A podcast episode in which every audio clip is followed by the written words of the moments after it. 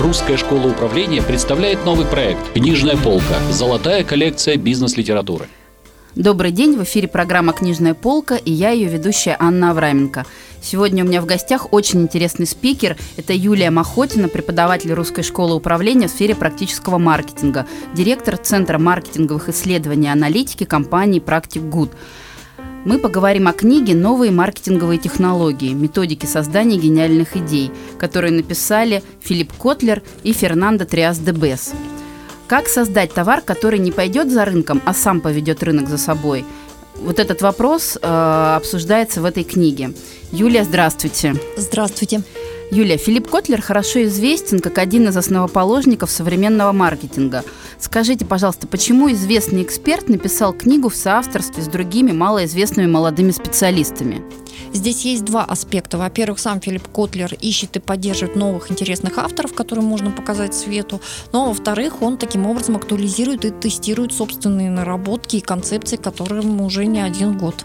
То есть такая своеобразная комаркетинговая программа с его стороны. Правильно? Совершенно верно. Для молодых авторов это хорошая возможность под известным именем выйти на рынок, заявить о себе, своих услугах, э, заявить свою э, профессиональную позицию и э, проложить дорожку для будущих работ. Понятно. А каким новым технологиям посвящена эта книга? Такое громкое название у нее. У нее название громкое, но я бы сказала, что это больше не технология, а, во-первых, этап развития компании, которая уже работает на рынке не один год и приходит от этапа товарной продаж, когда мы продаем и делаем акцент на товарах, э, к этапу, когда мы э, продаем уже не только товар и услуги. Вот этот вот момент перехода, э, создания продуктов, в который ходит и товар, который мы как топорик закинули клиентам, у нас есть база клиентов, и на основе уже существующей информации о клиентах начинаем развивать и создавать интересные услуги. Многие компании действительно стараются за счет этой технологии, это последнее ноу-хау сегодня, сегодня за счет э, товара плюс э, услуга создавать новые продукты. Таким образом, открыть новые ниши и направления. Это но, действительно сейчас очень актуально. Да, но по сути это является просто э, одним из этапов развития бизнес-модели компании. Пока вы не пройдете товарный этап, вы не сможете перестроиться на продуктовый. То есть одного без другого не бывает. И если вы замахиваетесь сразу на продуктовый, вы должны быть срочно, быстро очень пройти вот этот этап. Да, таким образом создается дополнительная добавленная стоимость, правда же? Да. Единственное, в чем слабость этой книги, я считаю, о чем не пишет Котлер, увлекаясь именно процессом э, создания, да, и э, развития как раз продукта уже, а не просто товара, э, в том, что он не говорит о большом минусе этого этапа. Дело в том, что комп- когда компания начинает на основе товара развивать услуги, она вначале этим очень сильно увлекается. И не всегда удается просчитать себестоимость услуг, потому что есть специфика экономического расчета товарного, товарной себестоимости, есть своя специфика расчета себестоимости услуг. Вот когда вы занимаетесь товаром, вы вот этой специфики не знаете. Она очень сильно отличается от того, к чему вы привыкли. И на первых этапах, в первые года компания дает очень много услуг нерасчетливо, и на самом деле сами, сами услуги становятся нерентабельными. И мы называем этот этап очень таким, с одной стороны, это шаг вперед, а с другой стороны, это э, хождение по лезвию бритвы, потому что компания может не выдержать э, Много вот этой рисков есть, да, да. опасность. Угу. Юлия, в книге авторы противопоставляют такое понятие, как латеральный маркетинг, традиционному маркетингу, основу которого как раз и описаны Филиппом Котлером. Вот в, можете пояснить нашей аудитории, в чем суть латерального маркетинга? Я бы сказала, что издатели книги просто выбрали очень удачное название. А, ну, а книга называется по-другому в оригинале? Совершенно верно. В оригинале книга и называется «Латеральный маркетинг». И он, эта книга описывает этап э, создания продукта на основе товарного позиционирования и позиционирования услуг. А, Юля, вот вы как эксперт, скажите, насколько представленные технологии в книге актуальны для нашего российского рынка? Вы знаете, в разных отраслях по-разному это зависит, на каком этапе развития находится компания. Если она на переходном этапе уже у нее прошел сбытовая модель, мы разделяем продуктовая модель. А в книге написано о том, как определить, на каком этапе находится? Нет, к сожалению, об этом ничего не пишется, поэтому это на усмотрение компании. На самом деле мы тоже к этому пришли не сразу, потому что мы видели, книга интересная, идея вроде бы интересна, причем мы видим, что она актуальна для какой-то части аудитории наших клиентов, но, опять же, мы приходим в некоторые компании, предлагаем им прекрасные, замечательные идеи, но видим, что они не работают. И в этот момент мы проанализировали большой объем информации, мы поняли, что в зависимости от этапа развития экономической модели компании, какие-то виды услуг и предложений востребованы, а какие-то нет. Так вот, э, данная модель, которая описана в книге «Латеральный маркетинг», да, если правильно говорить, она будет востребована на, на продуктовой экономической модели компании, которая уже ушла от э, модели с бытовой, нацеленной на задачи решения только сбыта и получения прибыли за счет увеличения объемов продаж. То есть я правильно понимаю, что э, эту книгу лучше уже читать продвинутым маркетологам, начинающим будет сложно? Совершенно верно. Лучше иметь какую-то уже базу, иначе, опираясь на эту книгу, можно сделать много ошибок, особенно стартапом. Мы стартапам даже вводим ограничения по этой книге и говорим, что это должно быть стартапы новых проектов на базе существующих. То есть вот стартапов, которые в принципе выходят впервые на рынок, мы не рекомендуем эту книгу. Юлия, вот есть такая работа Филиппа Котлера «Маркетинг 3.0».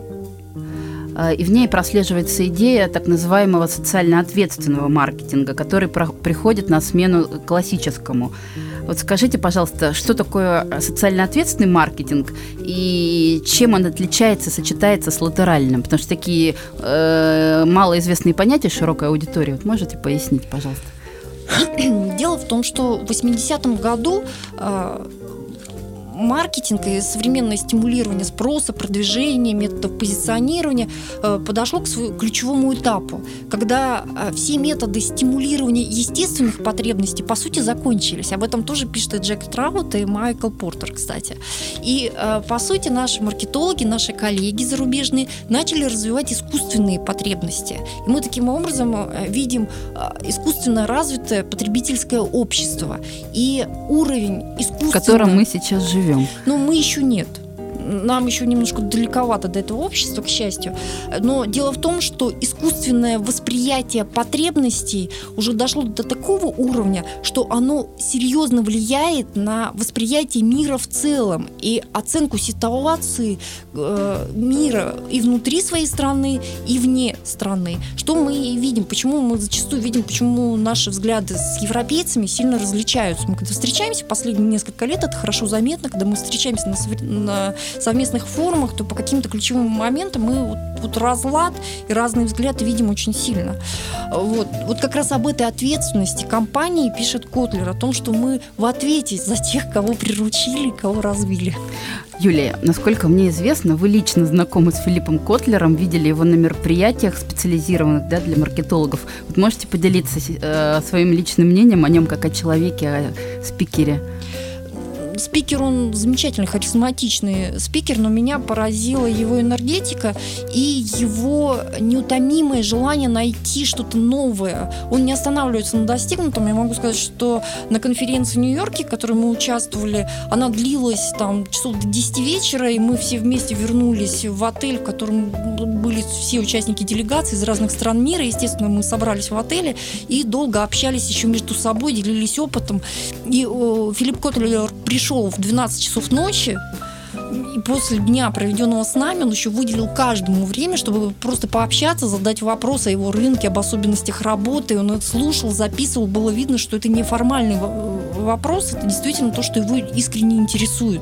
То есть, когда я посмотрела, увидела, что ему 90 лет, я, Потрясающе. Да, я поняла, что его работы будут актуальны при таком искреннем и э, любви к тому, что он делает. Юля, а вот в своей практической работе какие приемы из этой книги вы используете, может быть, наиболее часто, наиболее успешно? Ну, скажем так, по этой книге, когда мы ее изучали и отрабатывали, я скажу сразу, она у нас не прошла этап э, теоретического, да, теоретического тестирования по экономическим показателям рынка. И скорее мы используем эту книгу, когда пытаемся понять, как нельзя поступать, какие ошибки можно совершить при переходе, повторяюсь, с чем с моей точки зрения это связано? С тем, что по сути авторы описывают переходный этап компании, когда она старается создать продукт на основе товара и услуг, когда а, вся еще экономика себестоимости построена на товарном производстве. И компания переходит и учится работать с услугами. Вот это вот этап, он очень такой скользкий, и ну, много сложный, особенностей, непростой. сложный. И вот как раз нам эта книга помогает увидеть, какие возможны ошибки, как, где можно подскользнуться. Юля, если выйти за рамки этой книги э, и поговорить о новых технологиях маркетинга да, сегодня, вот какие э, из них наиболее востребованы? Ну, если говорить о российском рынке, да, то достаточно востребованы технологии, которые позволяют замерить, мы сегодня это уже умеем, потребительскую модель целевой аудитории, существующей, причем с показателями товарного цикла, частоты покупки, среднего чека и так далее, и так далее, и э, разработать ожидаемую э, потребительскую модель, например, которую мы хотим развить в течение пяти лет – причем посмотреть ее с точки зрения отраслевых рынков и экономики региона, и посмотреть, насколько она совместима. Мы же можем ожидать и хотеть много чего, чтобы к нам хотели каждый день покупали много-много всего, насколько это возможно. И как раз сегодня методы анализа маркетингового позволяют построить такую потребительскую модель поэтапной, скорректировать под нее все бизнес-процессы компании и с минимальными потерями финансовыми выиграть конкурентную борьбу, да, и более того, компании, которые двигаются в этом направлении, благополучно переживают все кризисные этапы потому что они учли и э, отраслевые особенности, и региональные особенности своего развития. Юля, большое спасибо за очередной интересный разговор. Уважаемые слушатели, тем, кому не хватает новых идей и вдохновения на работе, мы с Юлей с удовольствием рекомендуем э, книгу «Новые маркетинговые технологии. Методики создания гениальных идей» Филиппа Котлера. Сегодня у меня в гостях была Юлия Махотина, преподаватель Русской школы управления в сфере практического маркетинга, директор Центра маркетинговых исследований, аналитики компании «Практик Гуд». В студии работала Анна Авраменко, программа «Книжная полка», проект Русской школы управления. Слушайте проект на сайте школы. До встречи в следующих выпусках. До свидания. Русская школа управления представляет новый проект «Книжная полка. Золотая коллекция бизнес-литературы».